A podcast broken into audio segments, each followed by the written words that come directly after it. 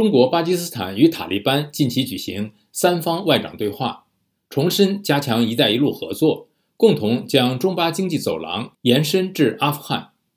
观察人士说，中巴经济走廊延伸到阿富汗的构想其实已有数年之久。那么，北京选在现在恢复这个讨论，打的是什么算盘？宇宙连线美国之音在台北特约记者林博宏了解相关情况。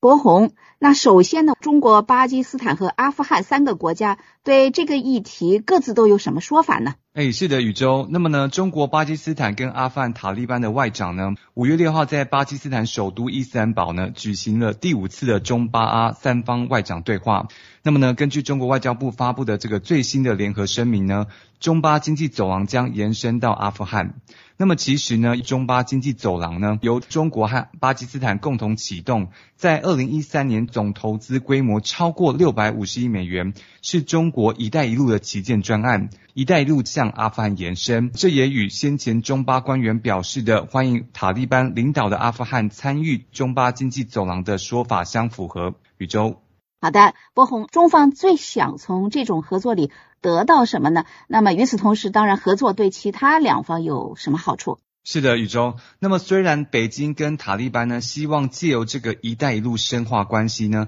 但是呢，这个阿富汗频发的恐怖攻击仍是这个阴影照顶哦，这让北京忧心害怕追求这个新疆独立的异议人士呢在阿富汗壮大。那么对此呢，台湾国防安全研究院国家安全研究所副研究员施建宇就表示呢，基于北京极力的防堵这个疆独运动发展，那么中国优先考虑部署的其实不是硬体基础设备哦，而是电子通讯网络设备，以扩大监控海外的这个反中行动。那么事件与告诉美国之音，阿富汗的电子通讯网络的这设备，如果中国可以完全控制。等于就是可以完全的监控阿富汗境内的所有的交通通讯，等于是可以要求阿富汗塔利班政权按照他监控的内容抓捕一些中国认为对他有危害的一些团体或者个人。这个可能比中巴经济走廊的那个硬体的基础建设向阿富汗延伸更重要。不过呢，美国马里兰双堡大学的教授马海云就说呢，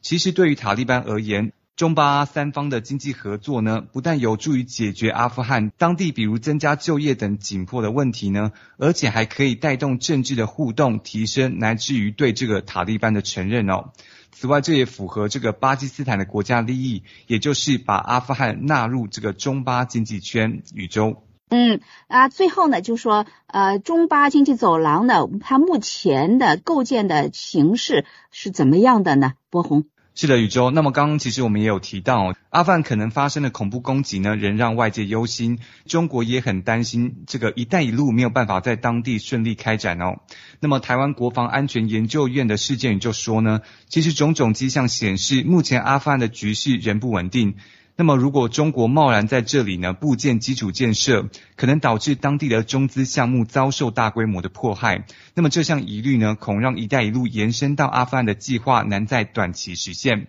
事件与告诉美国之音，因为他在这一次的会议里面也提到，说要求阿富汗不要再支持恐怖组织。喀布尔政权如果没有办法控制局面的话，不可能投入任何的资源去做呃基础建设，也就是把。中巴经济走廊向阿富汗延伸，在可预见的未来几年，好像也看不出来有可行的机会。另外，双堡大学的马海英也说呢，除了与当地的各种武装组织、不同派别和部落、边境、民族、宗教等因素而产生的各种非传统安全问题之外呢。阿富汗现在经济的脆弱也不足以支持大规模的信贷或基建哦，因此中巴经济走廊会不会或者是能不能延伸到阿富汗，还是有待观察。宇宙，谢谢宇宙与美国之音驻台北特约记者林博宏的连线报道。要把“一带一路”建到阿富汗，北京打什么算盘？